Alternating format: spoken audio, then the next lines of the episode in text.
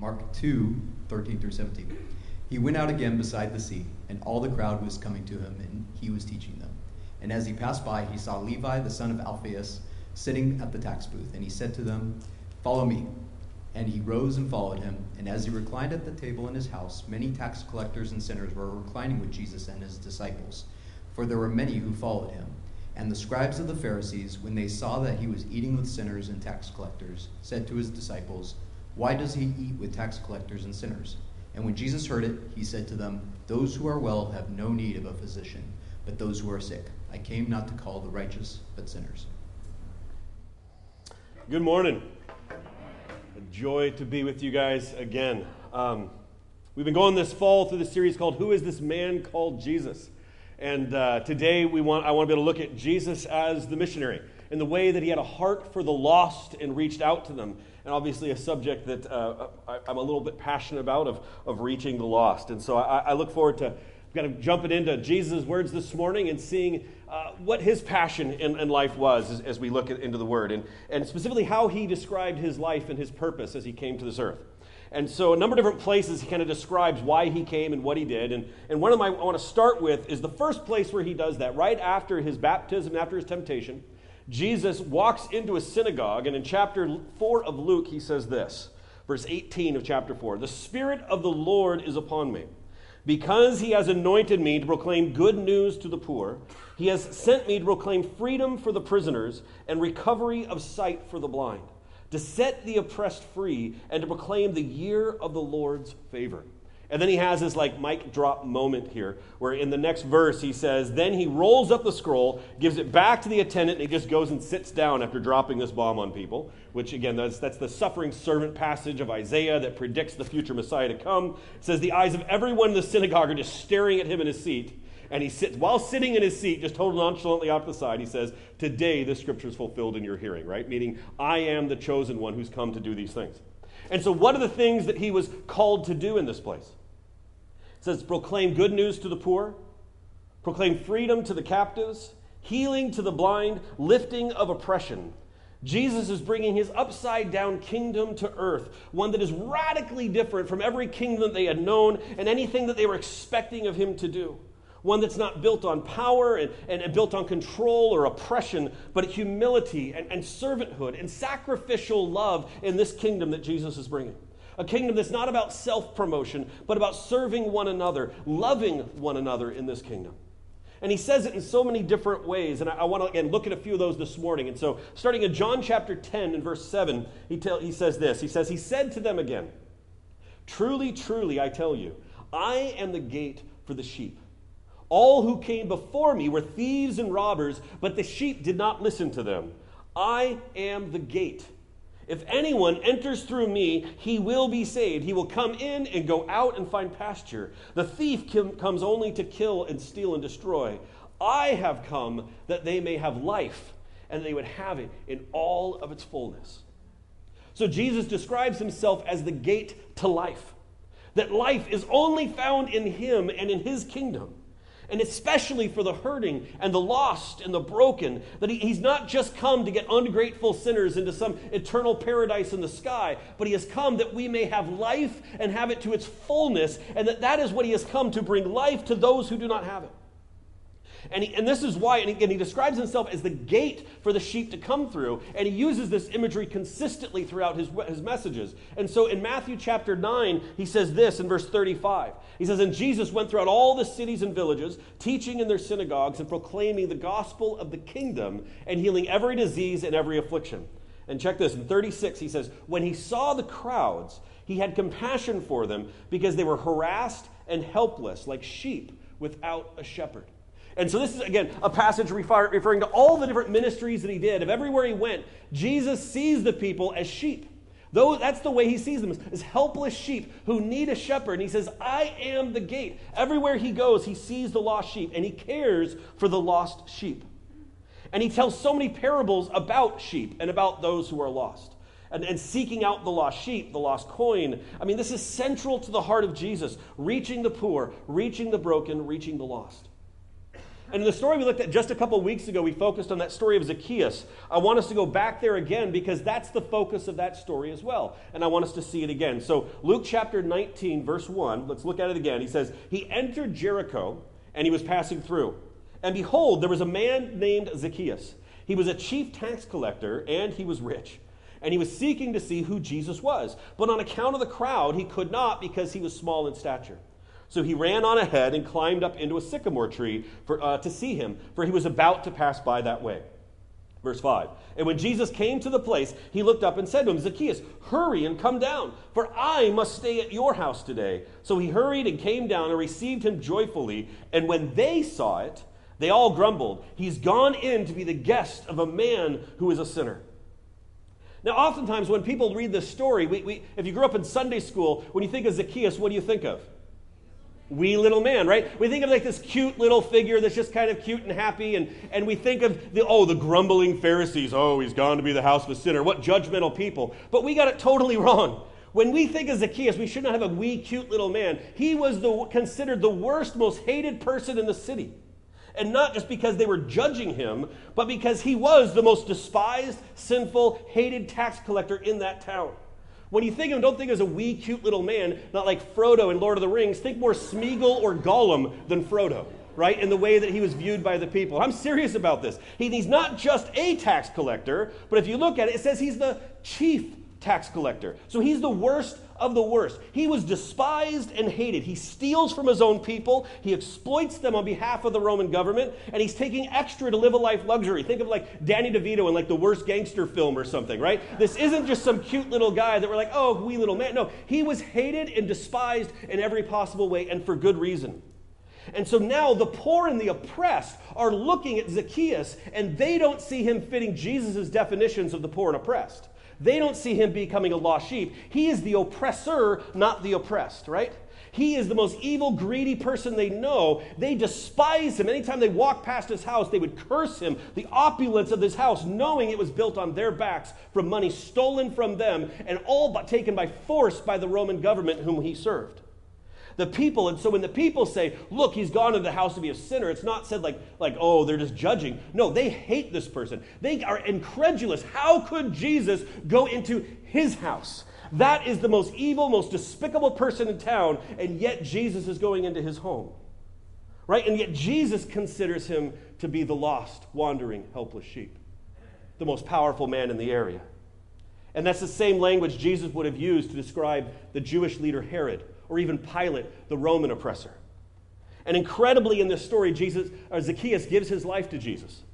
And, and, and, then, even more amazingly, he gives half of his wealth away in the next statement. And then, beyond that, he says, I will repay four times whatever I've stolen, blowing away any Old Testament command. And knowing that almost all of his money comes from stolen taxes, you know that that's going to be the vast majority of all his wealth that he's going to be giving away. And then Jesus says this in chapter 19, verse 10, the key verse to the book of Luke, the summary statement of the whole thing. He says, For the Son of Man came to seek and save the lost. And that's Zacchaeus. There it is that Jesus has come to find the lost sheep, the wandering, wayward sheep, the hurting, whether they know it or not. Zacchaeus would not have put himself into the category of the hurting lost sheep. But Jesus knew that's the situation that he was. He's the most morally bankrupt person in town. His evil's been exploiting and taking from those who are poor and oppressed the entire time. And yet, this is the person that Jesus publicly pursues and goes to stay with him. Jesus pursuing the chief tax collector is a thousand times worse than him going and hanging out with a Samaritan woman or letting a prostitute, you know, cry at his feet. This is the worst oppressor in the town. I mean, think of whoever is the worst them today. The one you feel you would never give the time of day to. The, the one that you feel is morally reprehensible. The one that if they came near, you would walk the other direction, not give them the time of day. This is worse than that. And yet, Zacchaeus, the very face of greed and exploitation, is the one whom Jesus pursues. Jesus came to seek and save the lost. And if you're not challenged by this story, it means you're not reading it right. To me, this is one of the most challenging stories anywhere in Scripture of the people that Jesus is spending time with and pursuing. That Jesus came to seek and save the lost. And yes, that's us. Praise God for that. It is us. But you know who it also is? Them. Those people out there that we've kind of cut ourselves off from and, and stopped pursuing and, and feel that kind of outside the bounds of God's grace. Whoever those people are in our lives that we don't spend time with, that don't talk like us, behave like us, act like us, whether it be family or coworkers or strangers, that we fundamentally disagree with on almost every single core issue. Jesus came to seek after them, the lost sheep. And he's passed that baton now onto us for us to continue to do that.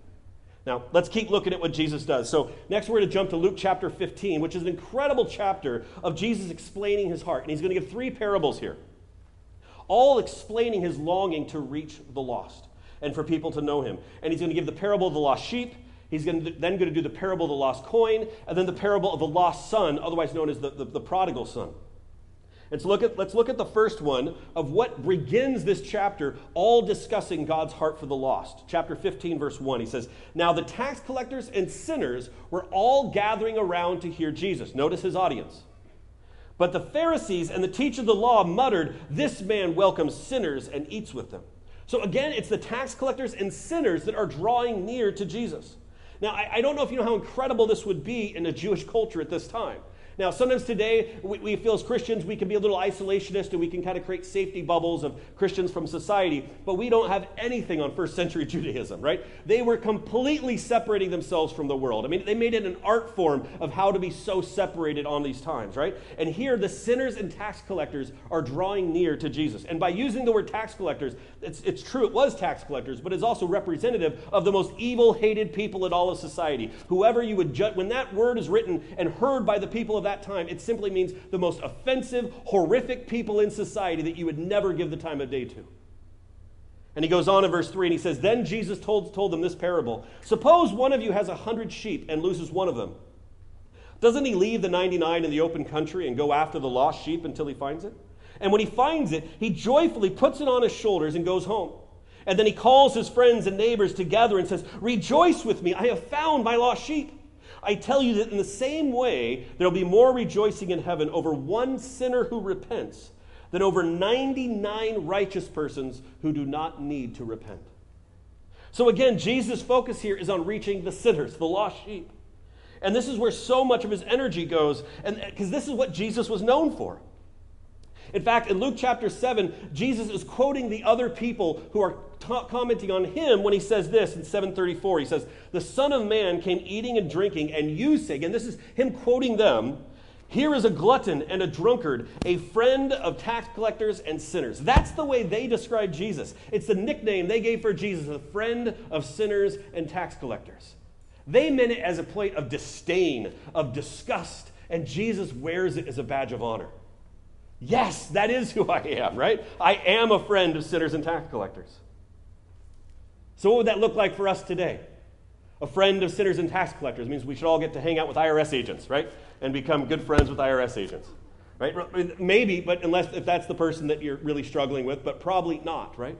It means Jesus is a friend of sinners and whoever you feel you, the least deserving of your love, right? A friend of sinners in whatever group you're most repulsed by a friend of sinners, in whatever group makes you angry just even thinking about them or seeing them on TV or seeing them anywhere else, that group that just rises something up within us, there's any group like that, that's what's friend of sinners and them.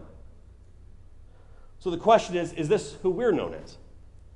Friends of sinners and fill in the blank. Is that how others would describe us? And if not, I mean, it's okay, we're growing, but are we growing towards that? Is that something we're actually moving towards? Of God, give me your heart for the lost and the broken. Because this understanding and all of this is, that Jesus is, is influencing. It's not the understanding around, sorry, in this, Jesus is the one that is influencing them and not the other way around. Because so often today, sometimes people can say, well, yes, I need to be a friend of sinners and, and do that. And we can actually put ourselves in situations where we're the ones being influenced rather than being a light in the darkness. The darkness is the one actually encroaching on the light. So we must use wisdom and not just hear this and you know, run out. If I'm, struggle with alcoholism, doesn't mean now I need to go hang out at the bars. Um, though there might be something where God released that. But Jesus was the one that was influencing them. The light was influencing the darkness. In fact, Casting Crowns had a great song about this. It came out like 10 years ago. I was just listening to it again this week um, called Jesus Friend of Sinners. If you had time this week, I highly recommend go to YouTube, type in Jesus Friend of Sinners lyric video, watch it, and just prayerfully go through that song again with the Lord. So powerful, again, as we walk. Is this who we are known for? But after this passage, Jesus doesn't take his foot off the gas pedal. In fact, in the next story, Jesus is being anointed by the prostitute while people are freaking out that he's letting an evil sinner touch him. And then Jesus responds by telling the story with, to them that the more sinful someone is, the more grateful they will be in receiving his love. Right? And so the next story after that then is the parable of the sower, where again he tells the story of you need to go out and sow widely as far as you possibly can and trust in the Lord to do the growing. I mean, every chapter after chapter after chapter is story of Jesus pursuing the lost sheep. I want to look at one more story from Luke, and it's one that uh, we looked at uh, briefly a couple weeks ago, but it's one of my favorites, and it's in chapter 5. And he says, After this, he went out and saw a tax collector named Levi sitting at the tax booth, and he said to them, Follow me, and leave everything, he, and leaving everything, he rose and followed him. Verse 29. And Levi made him a great feast in his house, and, and there was a large company of tax collectors and others reclining at the table with them. And the Pharisees and their scribes grumbled at his disciples, saying, Why do you eat and drink with tax collectors and sinners? Notice a repeating theme here. And Jesus answered them, Those who are well have no need of a physician, but those who are sick. I have come not to call the righteous, but sinners to repentance. So notice here again how Jesus describes his role of what he came to do. And I, love this passage so much, of him just again coming back to sinners and tax collectors. And the Lord actually used this very passage to totally kind of turn my world upside down just over a decade ago. But what we see here is that Jesus again is the friend of sinners. And he's again hanging out with a bunch of sinners and tax collectors. This is normal for him. Remember what we talked about before? The Bible only shows us about 100 days of Jesus' public ministry, which means if we have so many stories like this, it means there were a heck of a lot more in the rest of his time. And again, he's sitting here eating, laying back, chilling with the, with, the, with the tax collectors and the sinners, eating their fancy food, drinking their fancy wine, all of it stolen from their own money. And he becomes friends with the most looked down people of society. And then again, Jesus describes why he came here. And he says, The healthy don't need a doctor, but the sick. I have come not to call the righteous, but and by that, when he says righteous, he means not those who are righteous, but those who consider themselves to be so righteous that they won't actually repent and come to Jesus. But I have come to call sinners to repentance.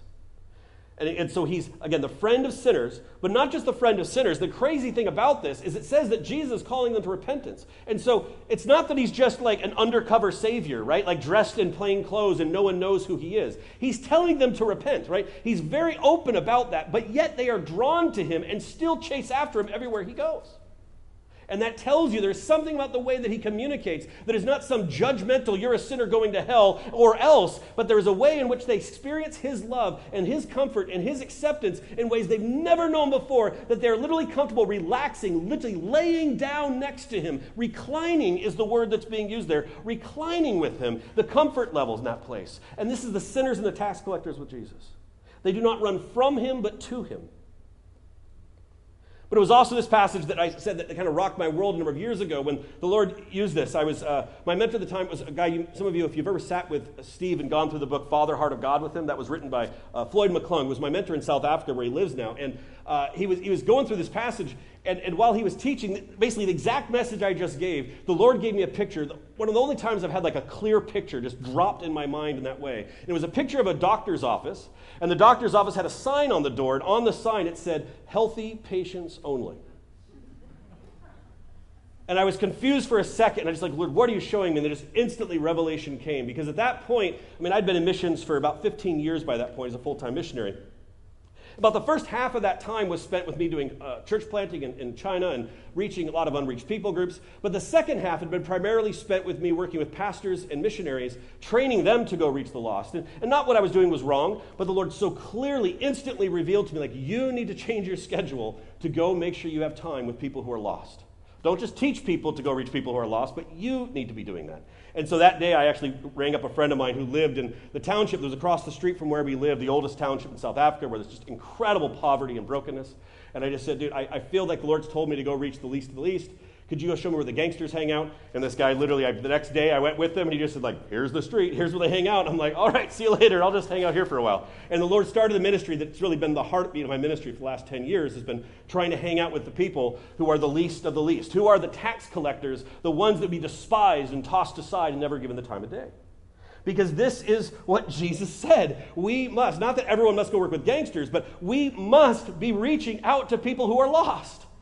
And, and I subscribe to this crazy notion, I must warn you as we go forward and I continue teaching, this really crazy notion that I believe Christianity is not just about believing the right things, but that we're actually supposed to become more and more like Jesus fundamentally, foundationally, that it's not just having the right answers or acknowledging and mentally assenting to the right things, but Christ has called us to become like Him. And I believe our lives should look more and more like His, and that we must actually not just believe what He says, but obey what He commands to live and love like Him. It's the central foundation of following Jesus. Our lives must be transformed, become more like His. And that means we have to take what He did seriously, not just the commands that he did, but actually how he lived his life and say, Lord, what does it mean for me to adopt that way of life? And sometimes that makes it really awkward and really uncomfortable. But that is what we are called to as disciples and apprentices and followers of Jesus. And you know what his heart beats for more than anything, as we see in Scripture? It's the lost. You can't get around this. The broken, the poor, the oppressed. Or as he said at Levi's, the sick are the ones that need him, not the healthy.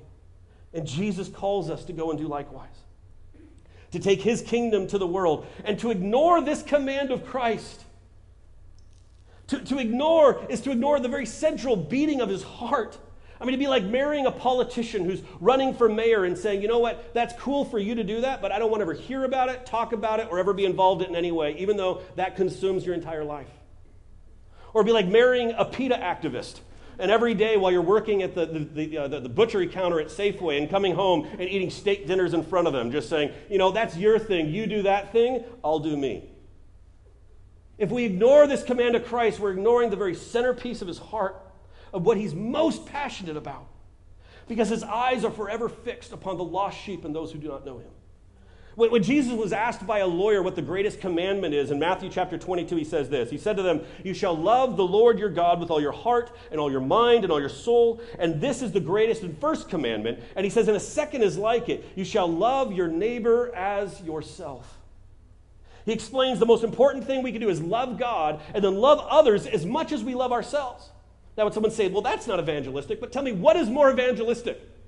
than God asking us to love others the same way we love ourselves. How much of the day do we spend thinking about our own self and our own value, what we want and we need, and taking care of our own desires? We are incredibly selfish beings, and He's saying, take that degree of interest you have in yourself, and that's the interest that should be on others. But then He doesn't stop there. Because then we jump to the Gospel of John in chapter 13, and Jesus raises it another level. And he says this A new command that I give you Love one another. Again, not as, not as you love yourself, he says, but as I have loved you. So now you must love one another. The, the bottom, the, the, the line is no longer the way that you love yourself, because that can be pretty broken. But love one another the way I have loved you, in the perfect sacrificial way that I have loved you. And for Jesus, this is what he's calling us to, is to love others the way that he's loved us. And this just encapsulates his heart. And he says, The same way that I have poured out my life for you, now pour that out for one another, amongst your families and coworkers and neighbors and friends and those who don't yet know, strangers. So, what then does this look like for us in a post Christian Mill Creek, Seattle area today? You know, Sarah and I, we've been missionaries since we were 17. Our entire adult lives, we've been in this. And we, are moving back to the States this past year. And I want to you know that I don't really see anything different about the way we are called to live our life here now than the way we did it last year, the year before that, the 10 years before that. From when I was living in Myanmar, or living in Vietnam, or living in China, or South Africa, or Sudan, or Nigeria. It makes no difference of the way that God has called us to live, whether we are missionaries or we are janitors, whether I'm working as a pastor, I'm working as a teacher, or as a lawyer, or working for Facebook, or Microsoft, or anything. It's the same same thing that God has called us to. That He has called us to love well the people that God has put us among, right? To have His perspective upon the people, to intentionally seek God's heart for the people that we're among, and to love them with His supernatural love. That's what we are called to do. And in coming to America, it was my specific, it was my longing, and I've shared it before, that there were like one of three places that I wanted us to move to. It was either San Francisco, Portland, or Seattle, right? Were my top three choices. Because, and not just because I thought they were the greatest cities, but because they were the most post-Christian cities in America. And I thought if we're coming to the States, I want to be where the fewest people know Jesus. I want to be where, where Christians are becoming more and more of a minority, and I want to be where cultural Christianity is mostly died out, right? Where it's not cool just to be a Christian anymore. And why? Well, go back to everything Jesus said. I want to be where the most lost sheep are. Because that's where Jesus' heart is. That's where his eyes are constantly pressing. And so we are so lucky to live here in this area. And I don't know if you guys recognize what a gift it is to live here, that we are living in the place of Jesus' eyes more so than any other place in this country, are just focused upon this area because there's more lost sheep here per capita than anywhere else. This is a gift that we get to live in this place. And I know that a lot of people are hurting. In fact, a few months ago, someone came up to me and they were just sharing with me a real difficult thing that they were going through. And it was to the point of tears, sharing how exhausted they were fighting against the culture that's around them and, and all the stuff that's going on. And they were, they were running a business and they were so tired, they said, of fighting I mean, all these progressive agendas. And they were scared for their kids and the indoctrination and especially all the LGBTQ stuff happened in their schools and everything else and all the questions. I mean, they were just to the point of exhaustion. And, and I was just empathizing and listening to them. And they, they were saying it wasn't just one issue, but it's so many. And They went on to like, you know, like it never used to be like this. It wasn't wasn't this when I grew up. It wasn't this way 20 years ago. It wasn't this way 10 years ago. And they just shared again, just poured out their heart of how hard it is and just the, the, the discouragement that they have and that the church is losing ground and, and all this stuff, just kind of point after point. And I heard them and I, I, mean, I weep with them because I know it's hard. And I deeply emphasize that they're right. The culture has radically shifted in the last 20 years, and especially in the last five. In the Seattle area, Christianity has gone from being a protected majority to now a minority. We're now experiencing the beginnings of a post Christian society, this likes of which Europe has known for years, and Canada's experienced now for at least a decade. The majority of young people graduating high school have a terrible view of Christianity and want nothing to do with Christians right? It is, the things are changing around us. It's real and it's hard, and, and many have gotten very angry, and I understand. Many are leaving this place, so let's get the heck out of this area, right? Because they want nothing to do with this sinking, uh, the sinking ship of the Seattle area, and they feel it's a cesspool. And I understand it, and I understand, and I sympathize with the lost. But I want to let you know again this is why we moved to Seattle right? And it's why we're here. And what I believe what Northview's call is in this next season is this exactly what the church is built for. Times like this is what the church was designed for from the very beginning. And I honestly believe this is where it flourishes more than any other place when you look historically at Christianity.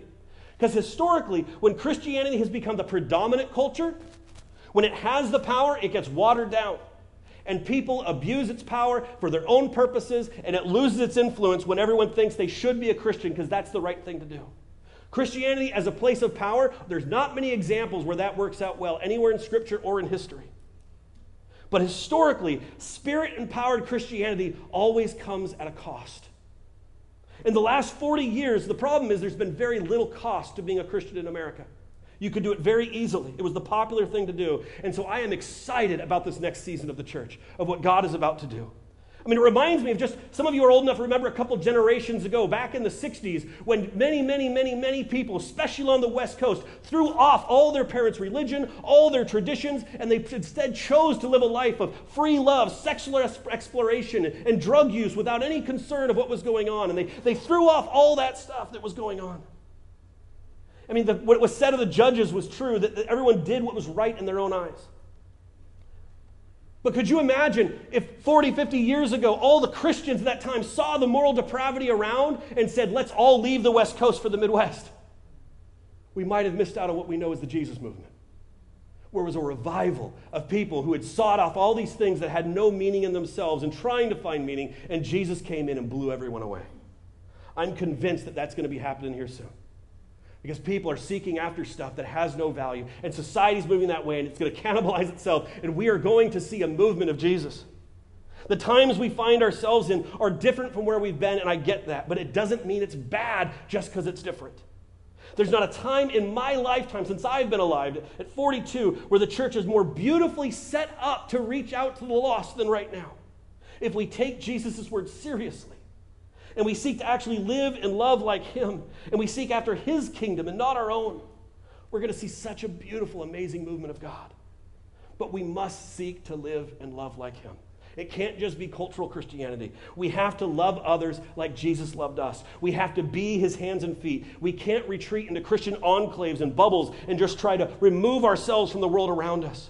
Because at no point in our society, at least since I've been alive, has our society experienced such loss and pain and isolation. At no point that in the last 18 months has our mortality been thrown in our faces on a daily basis by the news screaming it at us, probably since the World War from years ago.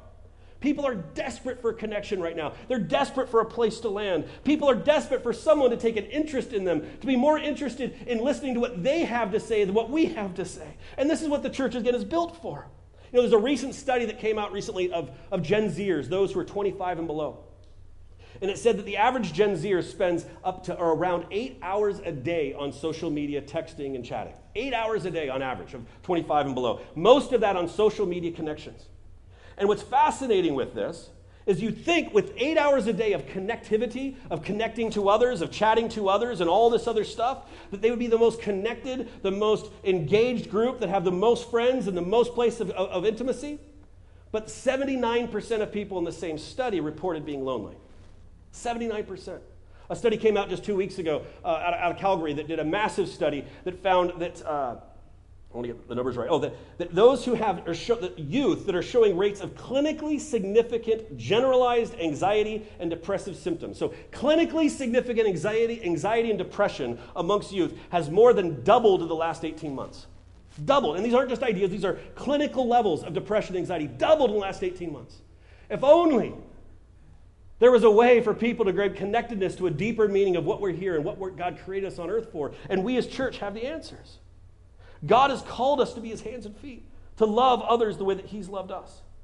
And yes, we're facing the incredible shifts in culture, but we're entering into a season the church was literally born for. It was created for this. And sometimes I feel as a church we can forget our history. Jesus' church has flourished in adversity, it has flourished in difficulty. I mean, literally read any book of the New Testament and you'll get this story.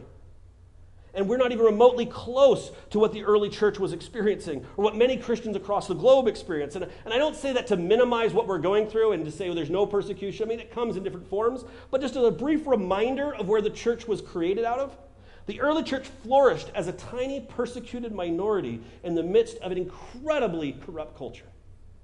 The churches around Rome and Ephesus and Corinth were in societies where sexual perversion reached levels we can't even conceive of. What we're seeing around us and saying it's the end of the world, this is just child's play to what was going on back in that time. And what was celebrated on street corners and all the places where the people were at. We haven't even touched on what they were doing yet.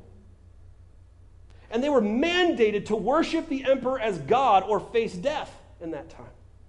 And those emperors weren't just like good guys. Some of them were absolutely crazy. I mean, Caligula once put his horse and made him a senator, right? And made people bow down to him as well. He then, one day on a whim, when he was in the, the arena, when people are in their battles, the gladiators, he took an entire section of the Colosseum, an entire section of the audience, and had them thrown into the Colosseum to be eaten alive by wild animals. The spectators. You get Nero would take Christians and he would dip them into wax, stick them at the top of a wooden pole, and light them on fire and use them as screaming candles for his dinner parties. Right? This was the emperor of Rome in the time when Paul was ministering. That's the dude who killed Paul. And yet, during that time, the church was on fire. It was flourishing. It was growing and it was spreading. And the church America hasn't yet experienced that. I'm not saying that's what's on the way in the same way, but in the West, we have to recognize that persecution of the church biblically is not a bad thing. Suffering, difficulty, striving, all these things are not considered bad according to Scripture. In fact, they are celebrated. Jesus told us to expect it. Paul told us to rejoice in the midst of it. We shouldn't be surprised when it comes. And as I look around what's happening in America, I'm excited for this next season of the church to stand up and be the church. Jesus called for us to be a city on a hill, a light in the darkness. And yet, study after study over the last years has shown that when they study Christians and non Christians, they can barely tell the difference. Unless the big caveat is when Christians know that they're being studied, then all of a sudden, huge differences. And I recognize that many are still mourning what's lost, and I get that and you need to mourn where needed. But then let Jesus wipe away our tears and empower us to go out and love the way He's called us to love. To love people so well that they're drawn to Jesus by His love and by His power. This is our calling. It's our vocation. It's what He's created us for to be His followers, to be His apprentices, to be His disciples, to be friends of sinners and love those whom He loves. So, how do we do that? When it seems that our value systems are just so contrary to the world around us. Want to say again, I don't see this much different than what God had called us to do as missionaries. So, when I was a missionary in central China, it was no different, I think, than what we're called to do now. In fact, I think a lot of those strategies that we use as missionaries in the unreached world are now more relevant than others. We need to have a missionary's heart, a missionary's perspective, one that, that is uh, uh, you know, like John Piper, he, he once made this statement. He said, uh, he's kind of famous for it, where he says that he said, go, send, or disobey. Like everyone's got either go, send, or, or missionaries overseas, or you're in disobedience. And there may be some truth to that, but I think it totally misses the point because we are all not called to just to go overseas or send overseas. We are called to be missionaries here and now, to reach out to the people that God has called us to. And so I want to just give an example of reaching out in China. This is, it wasn't some like rocket science form of doing it.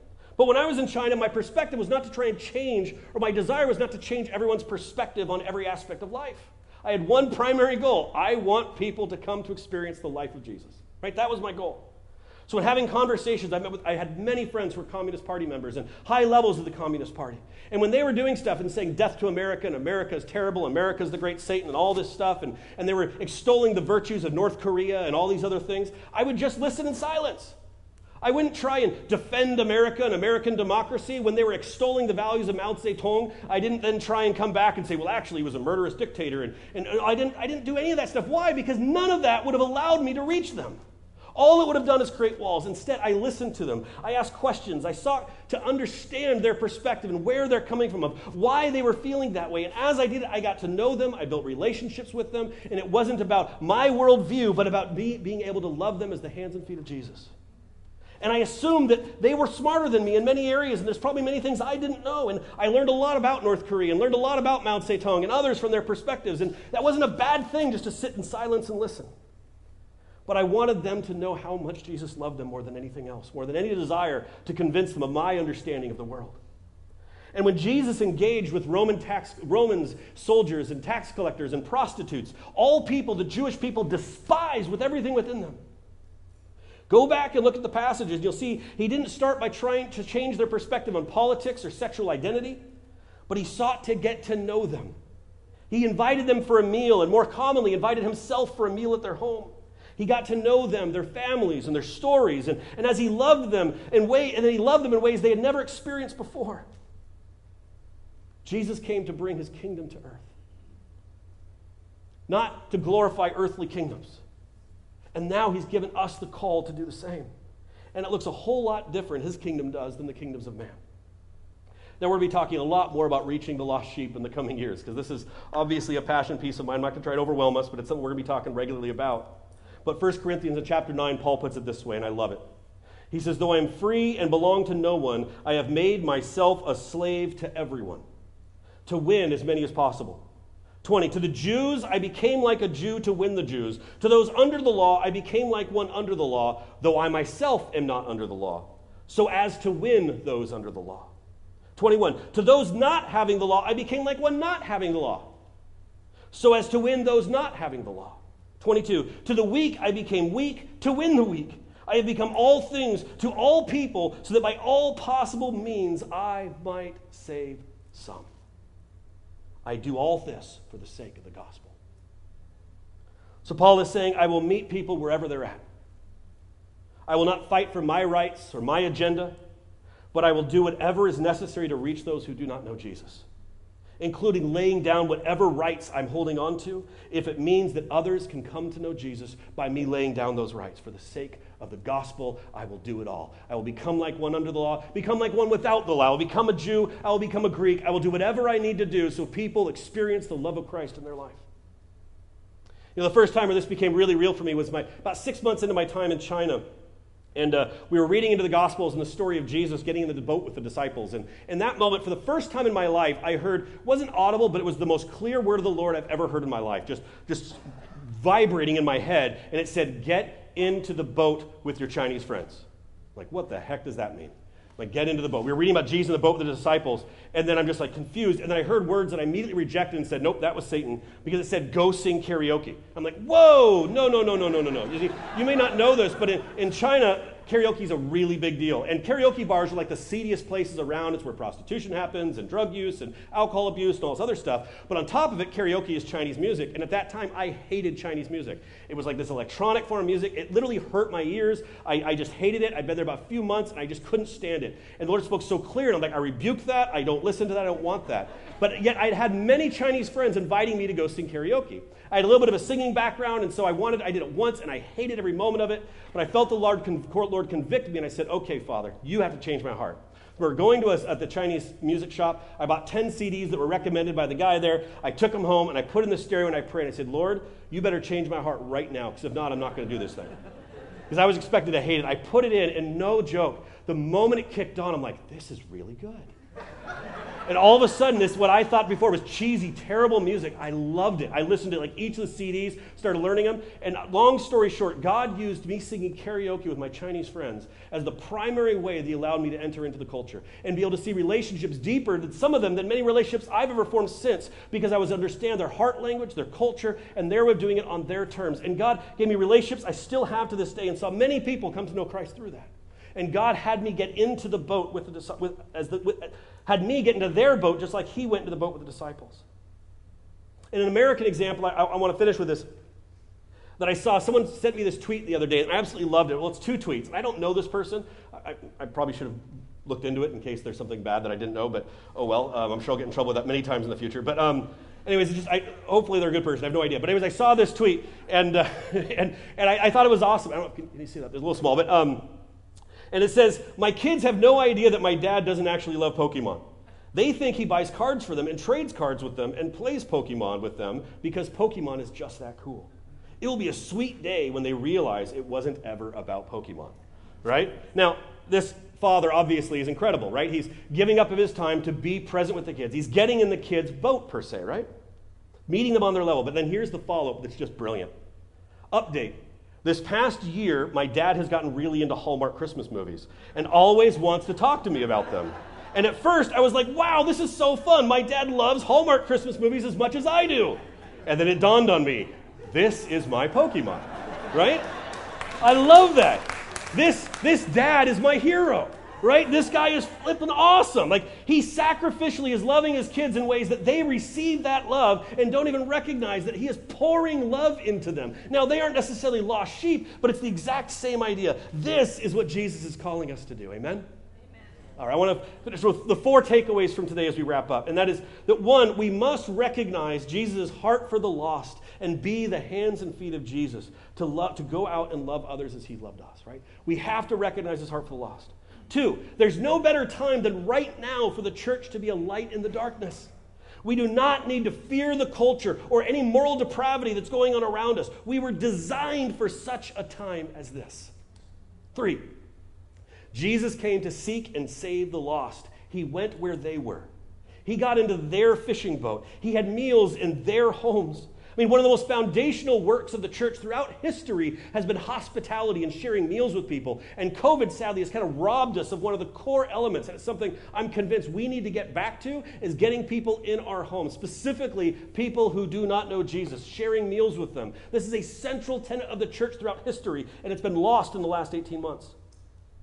But then he also met them and loved them where they were at. And that's the key thing. Jesus sought them out where they were. And again, COVID has done a lot of messed up stuff. And one of the benefits for many of us is that it allows us to work from home. And that seems great. We can gym from home, we can shop from home, and all that seems wonderful. But again, it's also at the cost of that has caused us to lose one of our greatest aspects of the church. Our greatest strengths was that we worked among people.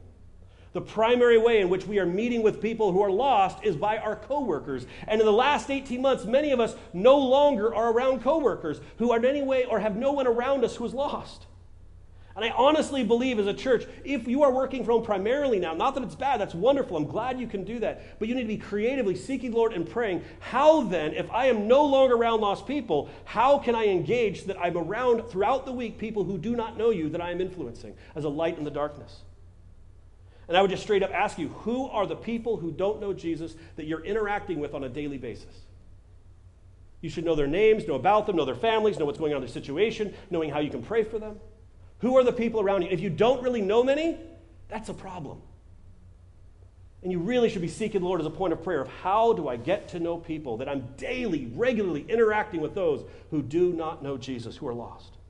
And number four, if you don't know Jesus today, as your Savior Lord, you're watching here or you're watching online, I want to tell you right now, Jesus is seeking after you just like he sought after Zacchaeus. With the same passion. His love for you is greater than you could ever comprehend. If you do not know Jesus, Come get to know him. Come talk to a friend. Come talk to me. Email the church, whatever it is. Come speak to someone about getting to know this incredibly loving Savior. Amen? All right, let us finish in word prayer. Father, we thank you for your love. Your love for us is greater than we could ever comprehend, Jesus.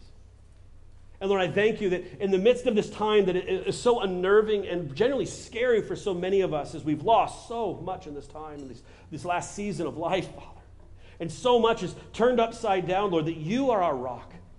But thank you, Lord, that you have promised us that you are with us in this time. Your Spirit is here with us. And Lord, may you enable us and empower us to go forth under the power of your Spirit for us that are, any of us that are living in fear and discouragement of what's going on in the world around us, Lord, may our eyes be fixed upon you, like when Peter fixed his eyes upon you after falling into the water and you raised him up, Lord. May our eyes be fixed upon you, that you, in the midst of the storm of everything that's going on in Mill Creek and Woodinville and Everett and Bothell, Lord, you are on the throne and you reign, Jesus, and you are working in our midst. It's us who need to get on board with you, Lord, not you on board with us. Jesus, direct our minds, direct our hearts to you and to your work and to your love for the world around us. Thank you, Jesus, for the gift we have to know